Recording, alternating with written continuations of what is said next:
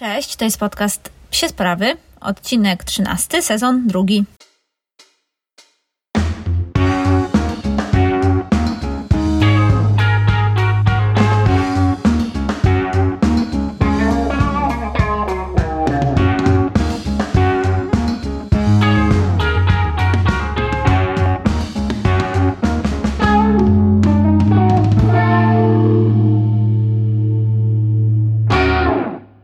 Czy jesteście już znudzeni na kwarantannie? Czy wydaje Wam się, że już Wasi partnerzy albo partnerki y, mrugają nawet w bardzo wkurzający sposób? Ja szczerze przyznam, że nie myślałam, że tak szybko mnie to trafi, ale jednak trafiło. Jestem już y, dość znudzona. Mam już trochę dość tego siedzenia na chacie, y, tego braku możliwości spotykania się, wyjścia do knajp, spotkania się ze znajomymi, nie wiem, pójścia do kina, gdziekolwiek. Staram się trzymać kwarantanny, staram się pilnować tutaj wychodzenia mm, z większych grup osób. Staram się, jeśli spotykam się z kimś, no to z jedną osobą, gdzie byłam przed na spacerze u koleżanki, więc no staram się pilnować tych wszystkich obostrzeń, które zostały wprowadzone. Natomiast jest to z każdym dniem coraz trudniejsze.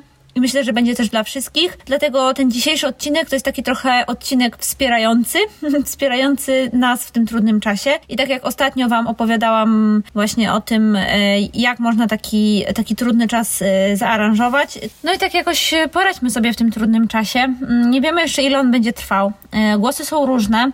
Na pewno wiecie wszyscy, że w poniedziałek zostały wprowadzone nowe, nie wiem, w poniedziałek, zostały teraz wprowadzone niedawno nowe zasady, na mocy których E, nie możemy już sobie tak o wychodzić z domu w ogóle e, jakby za potrzebą, że tak powiem, tylko musimy mieć jakieś konkretne, konkretne zadanie i takie zadanie to jest na przykład e, praca, to jest wyjście do apteki, wyjście do lekarza, wyjście na zakupy, ale też wyjście z psem. No i jak sobie tam przeklikacie przez jakieś strony rządowe, dużo zresztą osób to zrobiło, to pojawiają się tam pytania i ta strona rządowa na nie odpowiada.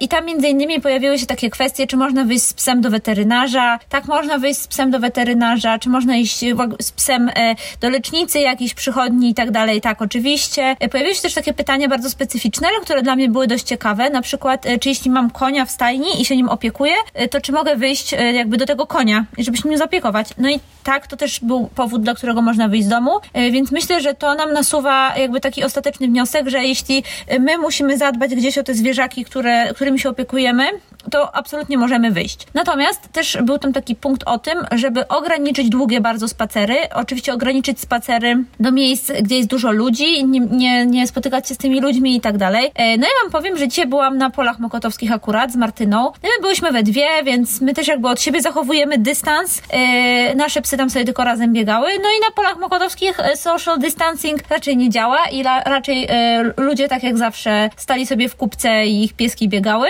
No mało to jest dla mnie odpowiedzialne. No ale ktoś może powiedzieć, że dla kogoś jest mało odpowiedzialne to, że ja na przykład też wyszłam tam gdzieś na spacer z kimś, tak, a powinnam sama. Więc no, zachowajmy zdrowy rozsądek, y, stosujmy się do y, tych y, zakazów i nakazów, które są aktualnie ogłoszone. Bądźmy mądrzy w tej sytuacji i niedługo wszyscy, miejmy nadzieję, jak najszybciej wrócimy do normalnego życia. No a jak wyglądał mi taki ten tydzień ostatni, kwarantannowy? Przede wszystkim z Ozim wychodziliśmy zwykle wspólnie z moim mężem i Ozzy, no chyba z tego powodu akurat się bardzo cieszy. Podoba mu się, że razem wychodzimy, potem raz ja mu coś rzucę, raz mój mąż, y, coś tam się jakoś z nim bawimy i tak dalej, więc spacery są bardziej urozmaicone. Y, natomiast ja zauważyłam trochę złą rzecz, że niestety Ozzy znowu się robi strasznym mamicynkiem i to akurat u niego nie jest dobra sprawa i to jest coś, z czym ja walczę. Mm, znaczy to ogólnie nie jest dobra sprawa, ale u niego gdzieś tam to w nadmiarze się przeradza w, w taką dość... Um, przeradza to się w coś takiego trochę chorobliwego, bo e, on jest, jak wiecie, pieskiem strachliwym, pieskiem, który ma dużo problemów z emocjami, z reaktywnością i jak tylko coś jest nie po jego myśli, to nie, nie potrafi sobie z tym od razu sam poradzić, tylko biegnie do mnie po pomoc. I ogólnie to jest spoko, że pies idzie do was po pomoc, ale powinien wiedzieć też, że w niektórych sytuacjach potrafi sobie poradzić sam. No i Ozzy trochę zaczyna wchodzić w taki mód, w którym nie potrafi sobie radzić sam, no więc ja z tym staram się staram się pracować. E, przeczytałam też sobie psią książkę, o której zaraz Wam opowiem. I to był Zapomniany Język Psów, e, John Fennel. Wróciliśmy do fitnessów, bo zakończyliśmy już serię Lasera e, na te Iliopsoasy, o których Wam mówiłam i wróciliśmy sobie bardzo, bardzo powoli do fitnessów. Ja absolutnie nie mam żadnego ciśnięcia teraz na formę Oziego, bo muszę zadbać o te Iliopsoasy i ogólnie mm, tutaj o tę koordynację jego tyłu, więc robimy sobie bardzo proste, przyjemne, takie miłe ćwiczenia koordynacyjne, takie, żeby on też się nie bardzo zmęczył, bardziej, żeby żeby się zmęczyła główka, czyli dużo pracujemy z targetowaniem tyłem, pracujemy e, na, z takim balansem ogólnym ciała, prawie w ogóle nie robimy ćwiczeń siłowych. Słuchajcie, naj, najgorsze jakby ćwiczenie siłowe, jakie on robi, to jest podawanie łapki ze stołka, więc to naprawdę nie jest bardzo obciąża, obciążające dla niego. Robi zwykle dwie serie, więc wróciliśmy do tego, to też trochę czasu zajmuje. No i przyznam wam szczerze, że na razie do e-booka nie usiadłam, do e-booka o prowadzeniu psiego Instagrama, natomiast coraz więcej osób mnie do tego zachęca i piszecie do mnie, że to super pomysł, więc y, dziękuję wam bardzo, piszcie tak dalej, bo to serio mnie motywuje i im więcej osób tak pisze, tym ja jakby y, jakieś kroki kolejne podejmuję i to sobie zrobię plan, tu pomyślę, co bym chciała wrzucić, jakie gratisy i tak dalej. Więc y, tak, no piszcie, czy chcecie, bo mi się czasem wydaje, że chcą trzy osoby y, z tych 800 y, iluś tam, które mnie obserwują. E, no i też uznałam, że jednak ten czas, wiem, że są takie dwa podejścia do tej kwarantanny. Jedno jest takie, że to jest taki czas, który dostaliśmy trochę gratis, takie siedzenie w domu, że powinniśmy go wykorzystać dla siebie, na taki odpoczynek i że nie powinniśmy się na siłę cisnąć, nie powinniśmy wymuszać na sobie jakiejś aktywności, jeśli nam się nie chce ćwiczyć jogi, nie ćwiczmy jogi. Jeśli nie chce nam się powtarzać słówek z angielskiego, olejmy to. Y, no i mi niestety takie podejście na mnie działa średnio, bo ja jestem takim zadaniowcem i ja oprócz tego, że pracuję, to jednak tego czasu wolnego trochę mam, bo zwykle robię coś w pracy, mam chwilkę wolnego, potem znowu robię coś w pracy, nie trwa to non-stop. Y, no i staram się mm, wymyśleć sobie jakieś nowe zajęcia. No i szczerze mówiąc, na razie nie wymyśliłam nic sensownego, nowego, mądrego, więc jestem na etapie poszukiwania jakichś szkoleń online, y, które mogłyby mnie trochę rozwinąć jako psiego trenera. Jest bardzo dużo teraz szkoleń, ogólnie jest teraz wysyp tych wszystkich szkoleń online. Ja uważam, że to jest spoko, to znaczy, że psia branża jest przedsiębiorcza, więc go ahead, ludzie, róbcie, róbcie te webinary, róbcie te booki. Ja jestem mega podjarana, że to się tak super rozwija. Natomiast ja już jestem osobą dość wymagającą i potrzebuję dosyć wyspecjalizowanej wiedzy i też ta wyspecjalizowana wiedza y, w Polsce, no nie, nie jestem w stanie jej przyswoić od zbyt wielu osób. No więc zaczęłam trochę myśleć o jakichś jakichś tam webinarach fizjoterapeutycznych, powięziowych i tak dalej. Zobaczymy, co z tego wyjdzie. Oczywiście ze wszystkiego relacje to usłyszycie tutaj i będziecie wiedzieć, czy fajnie to zrobić, czy nie. Na razie znalazłam jakieś tam kursy, mm, kursy takie online'owe, webinaria i, i jeden e-book, którym chciała przeczytać. No więc zobaczymy, co z tego będzie. Tak jak mówiłam, dam Wam na pewno znać. E, a dzisiejszy odcinek, oprócz tego, że będzie mówił o tym, e, jak kreatywnie zorganizować e, psi spacer, to będzie też takim odcinkiem trochę może bardziej ludzkim niż psim, chciałabym Wam pokazać recenzję mm, książek, właściwie polecenia książek od dwóch super fajnych dziewczyn, o których opowiem za chwilę.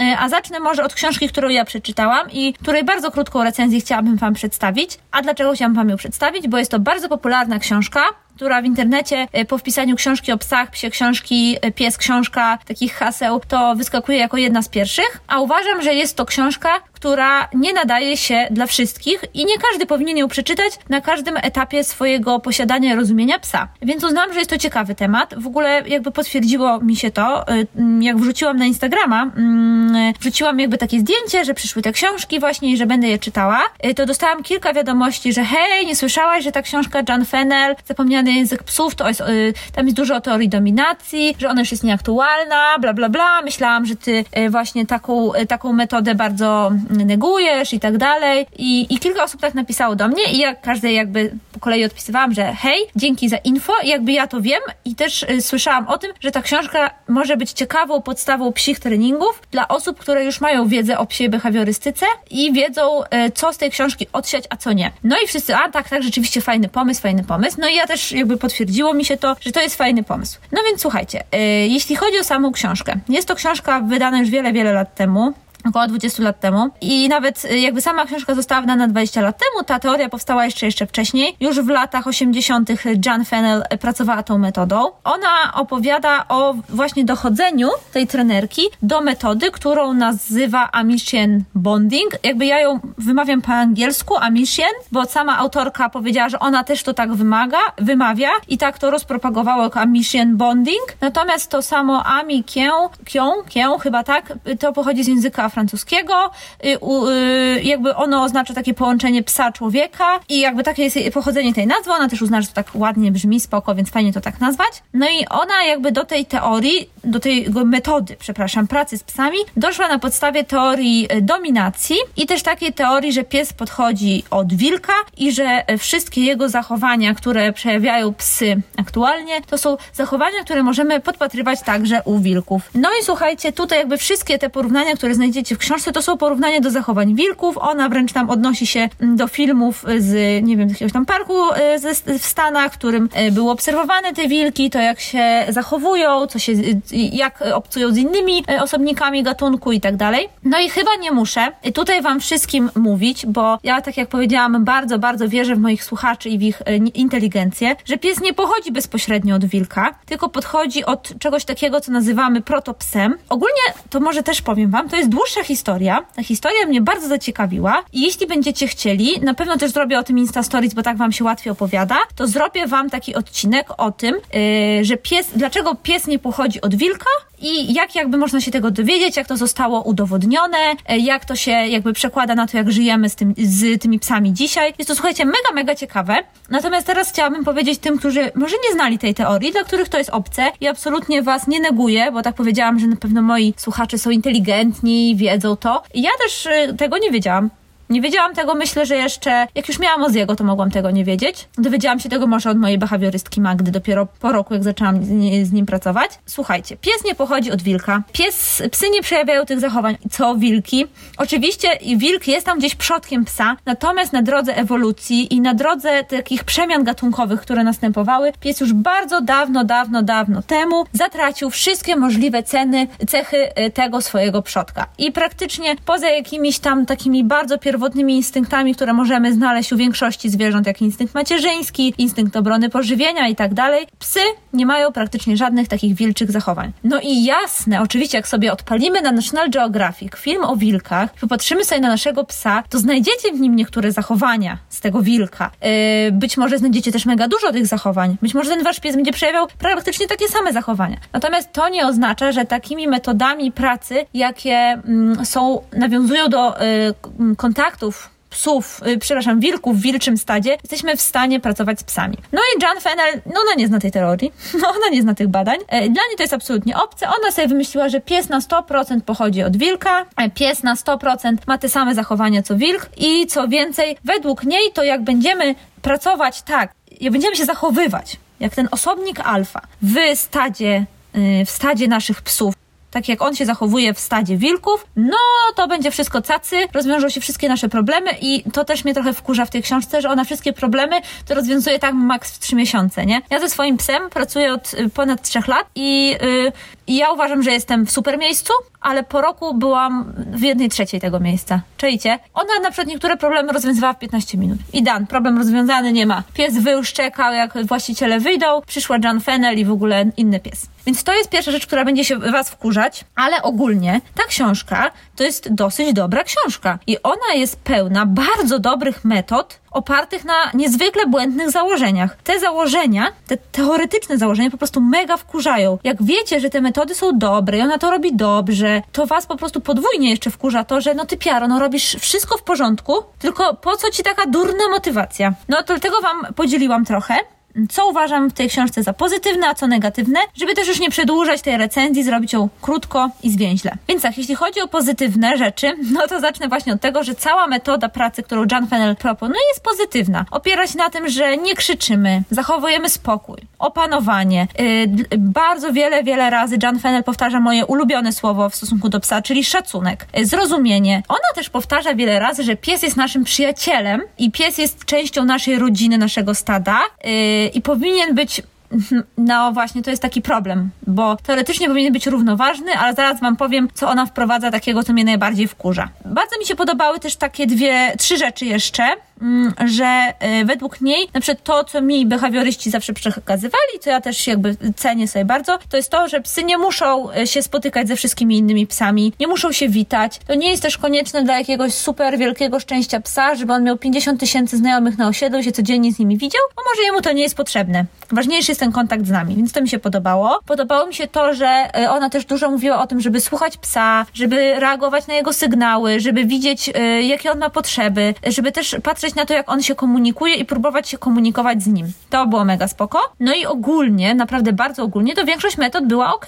I większość metod ja ogólnie stosuję w, w tym, jak ja pracuję z psem i wiem, że behawioryści też. Zresztą z tyłu tej książki, jakby taką krótką, y, krótkie słowo polecenia napisała y, Agnieszka Nojszewska, mam nadzieję, że dobrze powiedziałam, chyba tak, Agnieszka Nojszewska, z Dobrego Psa, z takiej szkoły, z której jest moja behawiorystka, z której jest wiele behawiorystów i w ogóle chyba dla mnie to jest taka najlepsza szkoła, jeśli chodzi w Polsce o behawiorystów, bo oni przekazują taką najbardziej rzetelną wiedzę, jeśli chodzi o tą pracę metodami pozytywnymi. No dobra, to pewnie teraz się zastanawiacie, jakie były minusy, skoro tak pozytywnie powiedziałam o tej książce. Po pierwsze, to są te podstawy i ta teoria z tymi wilkami. No wkurza mnie to niesamowicie, bo ja jeszcze jak przygotowywałam teraz ten odcinek dla was, ja znam, wiedziałam, że ta teoria jest błędna i tak dalej, natomiast przygotowując ten odcinek mówię, kurczę, bo jeszcze na początku planowałam wam opowiedzieć bardzo dokładnie o, tej, o tym protopsie i tak dalej. Chcę teraz zrobić z tego oddzielny odcinek, więc nie opowiem, ale yy, zaczęłam sobie czytać różne opracowania naukowe, badania i tych badań było już tyle i one nie było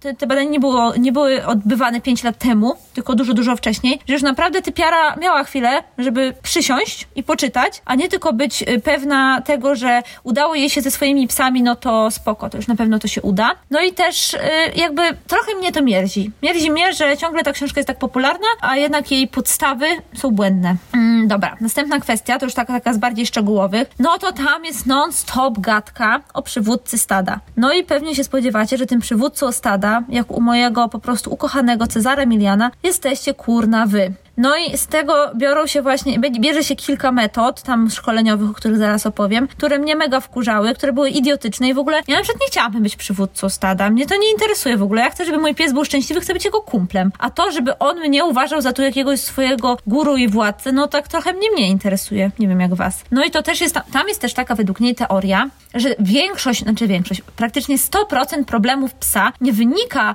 z tego, że on się tak super czuje, będąc tym przywódcą, że on nas dominuje, tylko on się czuje tak bardzo źle, będąc tym przywódcą, bo to jest zadanie e, ponad jego miarę i ponad jego możliwości, i on przez to jest właśnie zdenerwowany, rozdrażniony, reaktywny i tak dalej. Czyli dostał za duże obowiązki, jak na to, co może robić, jak na to, co, co jakby, co jest w stanie zrobić. No i to go mm, denerwuje, to jest dla niego tym, tym negatywnym czynnikiem w życiu. No ja nie jestem pewna, nie jestem przekonana. Jakby dla mnie to jest trochę zbyt daleko idące, zbyt daleko idące, y, idąca teoria. Zwłaszcza, że z tą teorią dominacji wilków y, jest no gdzieś tam zbyt luźno, znaczy zbyt, przepraszam, zbyt y, mocno połączona. No a ja ją zupełnie odrzucam. Jest tam też coś śmiesznego, co mnie w ogóle mega bawiło i później tak nawet dzisiaj, mm, jak rozmawiałam z Martyną, jej to mówiłam, że słuchajcie, na przykład jeśli pies wskakuje na was, jest wyżej niż wy, jest szybciej niż wy, cokolwiek, jest jakby w jakiejś tam hierarchii, tutaj teraz robię cudzysłów w rękoma, e, jest hierarchii wyżej niż wy,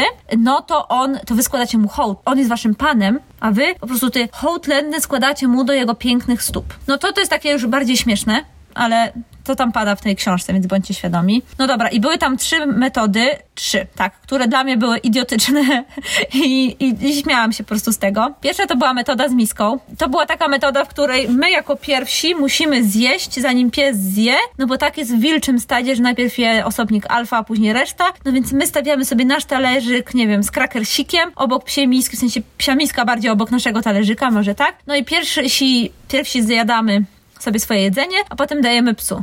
No, szczerze mówiąc, to ja tak sobie myślę, że mój pies by raczej na mnie popatrzył jak na debila. Co ty wariatko robisz, jakby po co tam stawiasz i tu jesz i w ogóle pff, nie. E, no, a po drugie, no, nie ma to jakiegoś dla mnie większego behawiorystycznego sensu, ale być może, w ogóle właśnie być może, słuchają mnie jacyś behawioryści, którzy wierzą w tę teorię i są w stanie mi ją rozsądnie wytłumaczyć. Czekam na Was y, bardzo, naprawdę.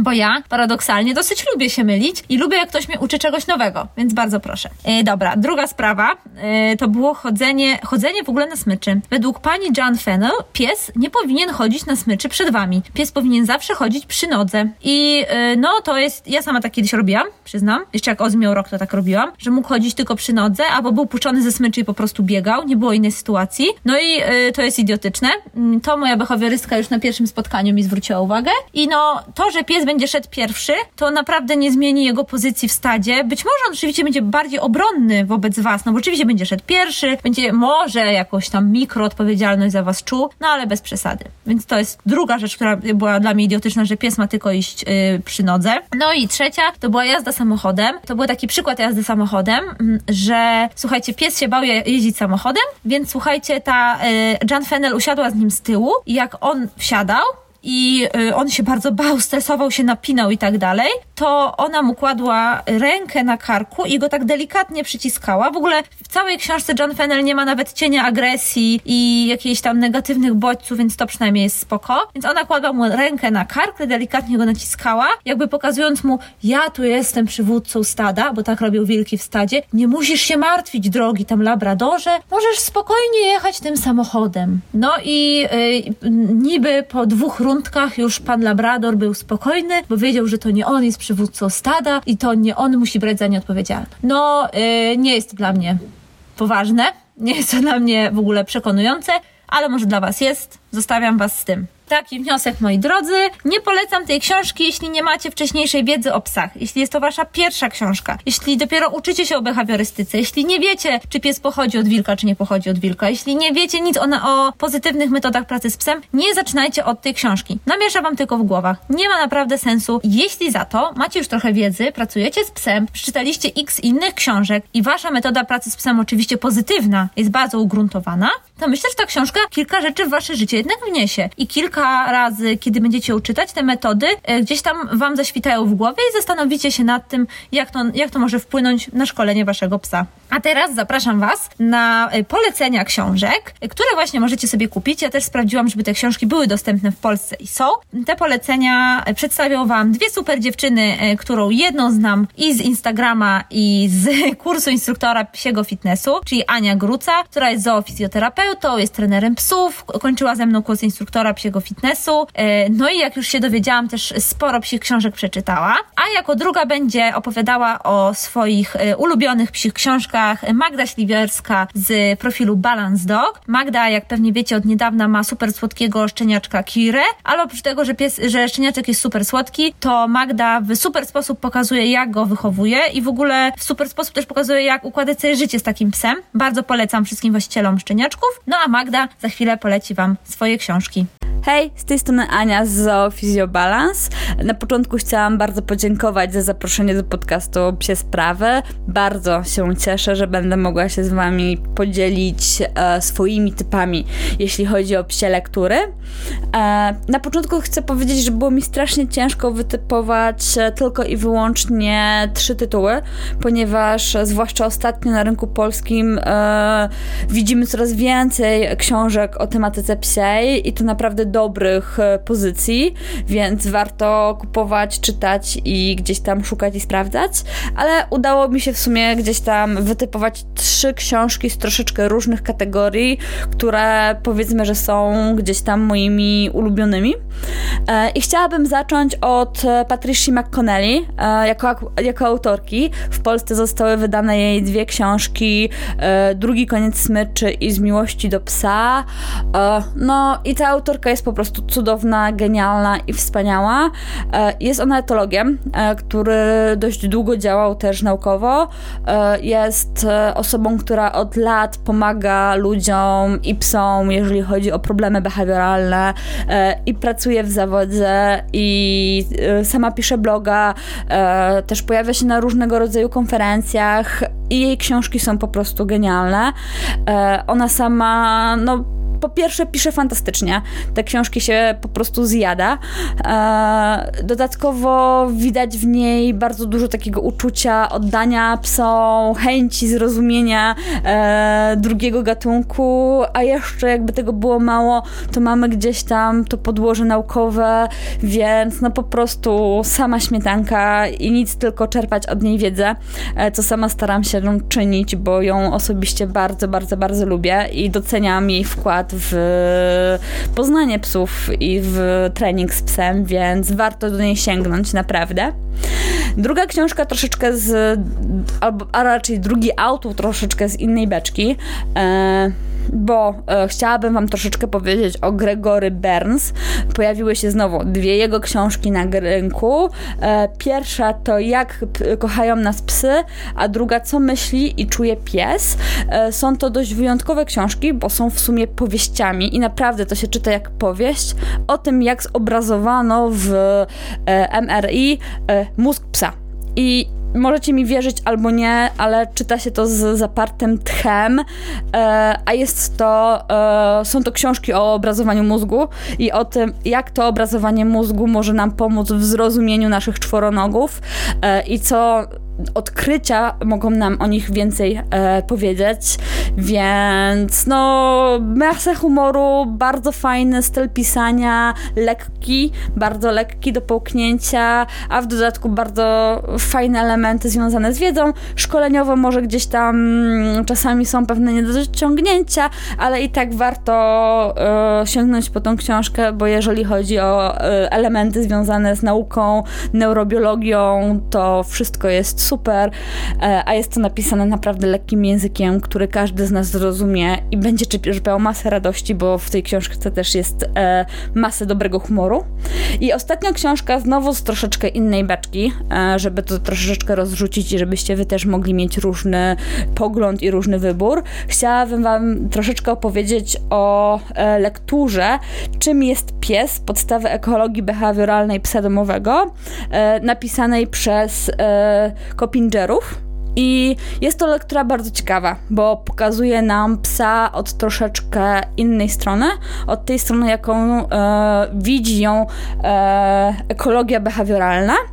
E, I warto przeczytać, ponieważ pokazuje ona psa jako gatunek w troszeczkę innym świetle niż my znamy na co dzień, ponieważ e, większość psów e, żyje przy człowieku, nie w jego domach, ale na przykład na śmietniskach, tak jak żyją psy na śmietniskach w Meksyku. I to jest taka analiza gatunku i tego, jak właśnie dział nauki, którym jest ekologia behawioralna, patrzy na psa, na niszę, w jakiej on żyje i jak genialny sukces, e, tak naprawdę ewolucyjny, e, gatunek jako pies e, doko dokonał, no udało mu, się, udało mu się dokonać. Więc e, wszystkie trzy książki są bardzo dobre.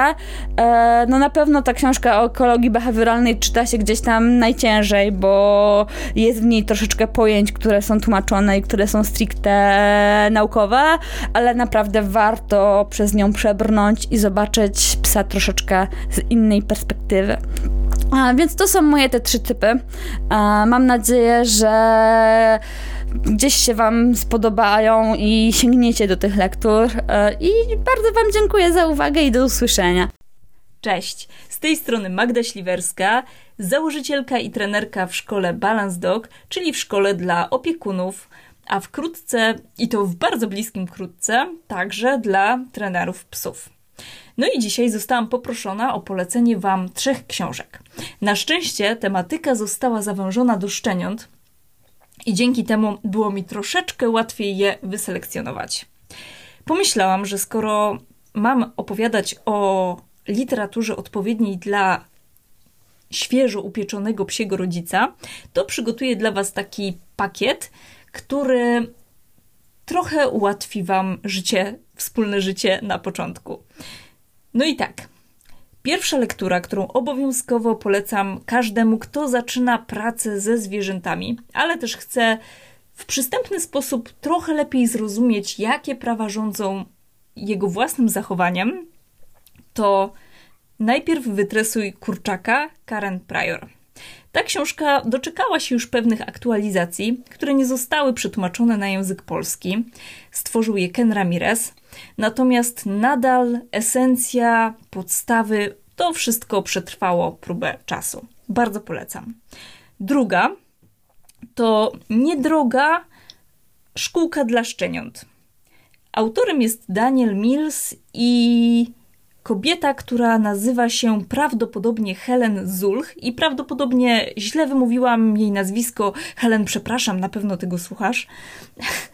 E, ta książka zawiera bardzo podstawowe kwestie na temat tego, jak szczeniaczek się uczy, w jaki sposób się komunikuje, i z tego co pamiętam, treść jest naprawdę ok. No i na koniec trzecia pozycja, już taka trochę bardziej dla koneserów, to Leslie McDavid i Control Unleashed w wersji szczenięcej, czyli papi. Ogólnie polecam wszystkie trzy książki Leslie, każda jest warta uwagi, natomiast ta papi, no to nie dość, że szczeniaczek, to jeszcze jest to mój ulubiony odcinek tego serialu. Jeżeli chodzi o zawartość, to w ramach rekomendacji powiem Wam tyle, że z Pattern Games jako trenerka korzystam od około 9 lat i jestem bardzo zadowolona z rezultatów. No i na sam koniec zapraszam Was serdecznie do śledzenia strony balansu, ponieważ ze względu na to, że sama chwilowo żyję ze szczeniaczkiem, to codziennie nagrywam materiały do szczenięcego projektu Papi Plan Balans ze szczeniakiem. Prawdopodobnie zostanie wypuszczone w ciągu najbliższych dwóch miesięcy. Mam nadzieję, że udało mi się Was zainspirować i do usłyszenia.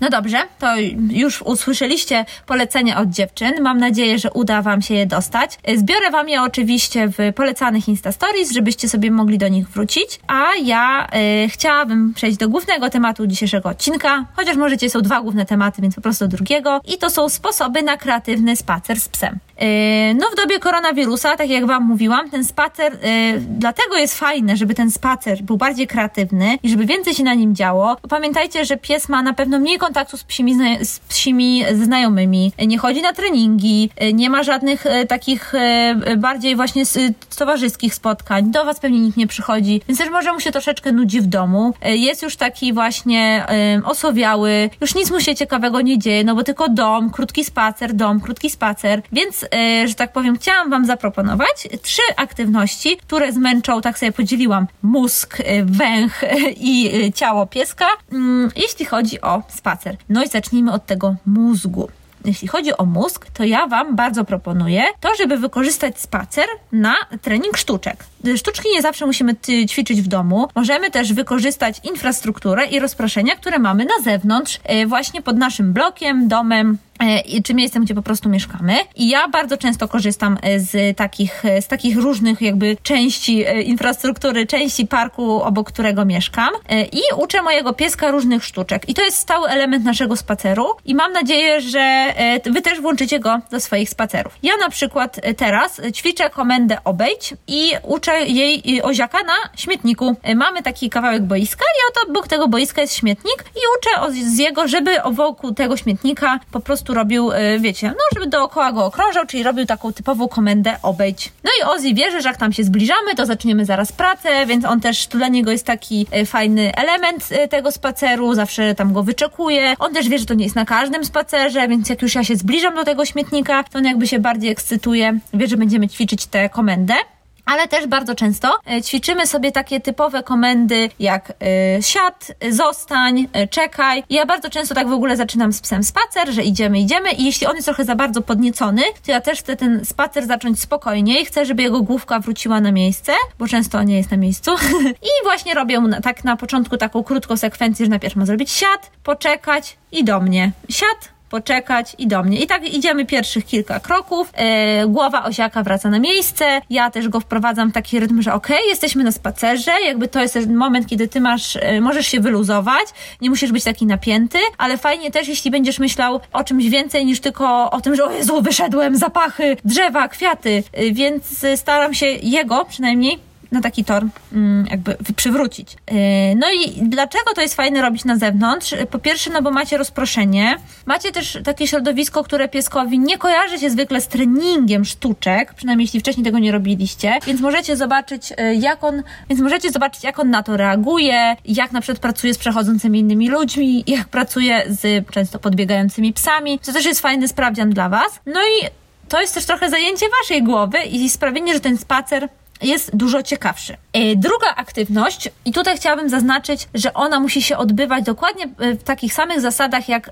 ten sam typ aktywności wewnątrz, czyli psi fitness. Wiele z Was robi fitness w domu psom i z tego co obserwuję na Instagramie, Wiele z Was robi go źle. E, ja też robiłam go źle, więc ja to też rozumiem, że nie każdy poszedł na kurs instruktora psiego fitnessu i nie każdy też się dokształca w tym kierunku i czasem robimy to po prostu instynktownie, chcemy coś powtórzyć, co widzieliśmy na, e, u kogoś na profilu, co znaleźliśmy w internecie, na YouTubie i tak dalej. Natomiast ja polecam naprawdę każdemu przed robieniem jakichkolwiek ćwiczeń z psiego fitnessu sprawdzenie swojego pieska u fizjoterapeuty i też podpytanie go o takie ćwiczenia, które dla naszego psa będą dobre. Jakby, no nie jestem tutaj e, na tyle jeszcze pewna siebie jako instruktor psiego fitnessu, żeby w jakiś tutaj bardzo zorganizowany sposób zapraszać Was na konsultacje do mnie. Na pewno, no, jeśli, jeśli się zgłosicie do mnie na takie konsultacje, to będzie mi bardzo miło. Ja mam aktualnie pod opieką około ośmiu piesków, mm, o których treningi dbam i których treningami się zajmuję. E, I powiem Wam, że naprawdę te osoby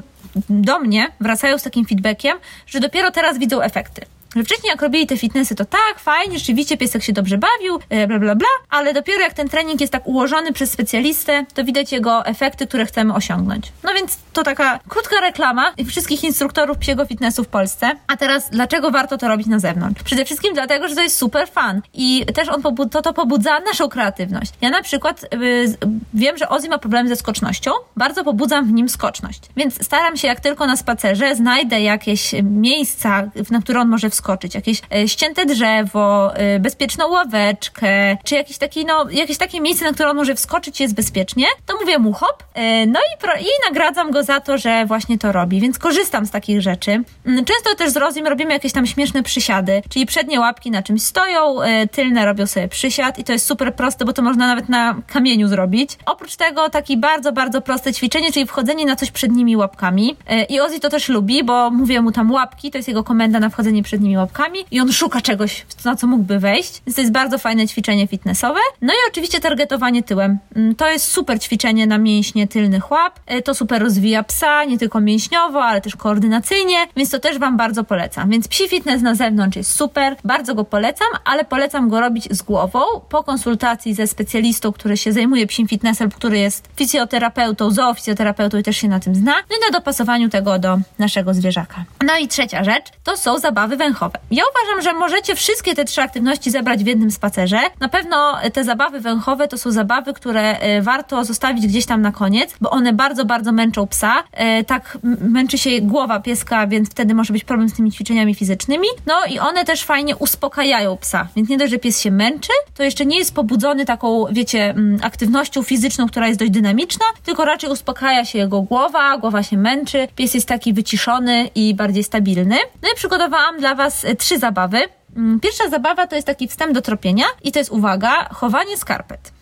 Z racji, że, albo rękawiczek, zaraz wam powiem. Z racji, że możemy chodzić ciągle w dwie osoby, to to jest zabawa na dwie osoby i polega na tym, y, że y, powiedzmy, mm, zostawiacie pieska z mężem, y, żoną, partnerem i tak dalej, a wy przygotowujecie sobie skarpetki i to teraz podpowiedź nie muszą być brudne, po prostu niech to będą skarpetki pachnące wami, waszym domem i tak dalej. I bierzecie swoje skarpetki i robicie psu taką krótką trasę, w której rozkładacie skarpetki. A, co ważne, piesek was nie widzi, jest tam gdzieś sobie schowany za drzewem powiedzmy, wy się przejdziecie, przechadzacie najlepiej po prostej linii i z jednym nawet zakrętem i chowacie sobie w różnych miejscach, kładziecie wy przy drodze, w którą szliście yy, skarpetki i chowacie się gdzieś na końcu. No i piesek, myślę, że to jest dla was oczywiste, musi was po tym śladzie zapachowym skarpetek odnaleźć. Na początku przy skarpetce można kłaść smaczki, żeby pies kojarzył smaczki, skarpetka i poszukiwanie. Można położyć przy pierwszych dwóch skarpetkach na przykład. Yy, no i oczywiście osoba, która prowadzi psa, mm, musi nagradzać go za znalezienie danej skarpetki. No i na końcu czeka wielka nagroda, czyli znalezienie właściciela. To jest taki wstęp do tropienia. Pokazała mi go Magda, moja behawiorystka i my z Ozim to robiliśmy.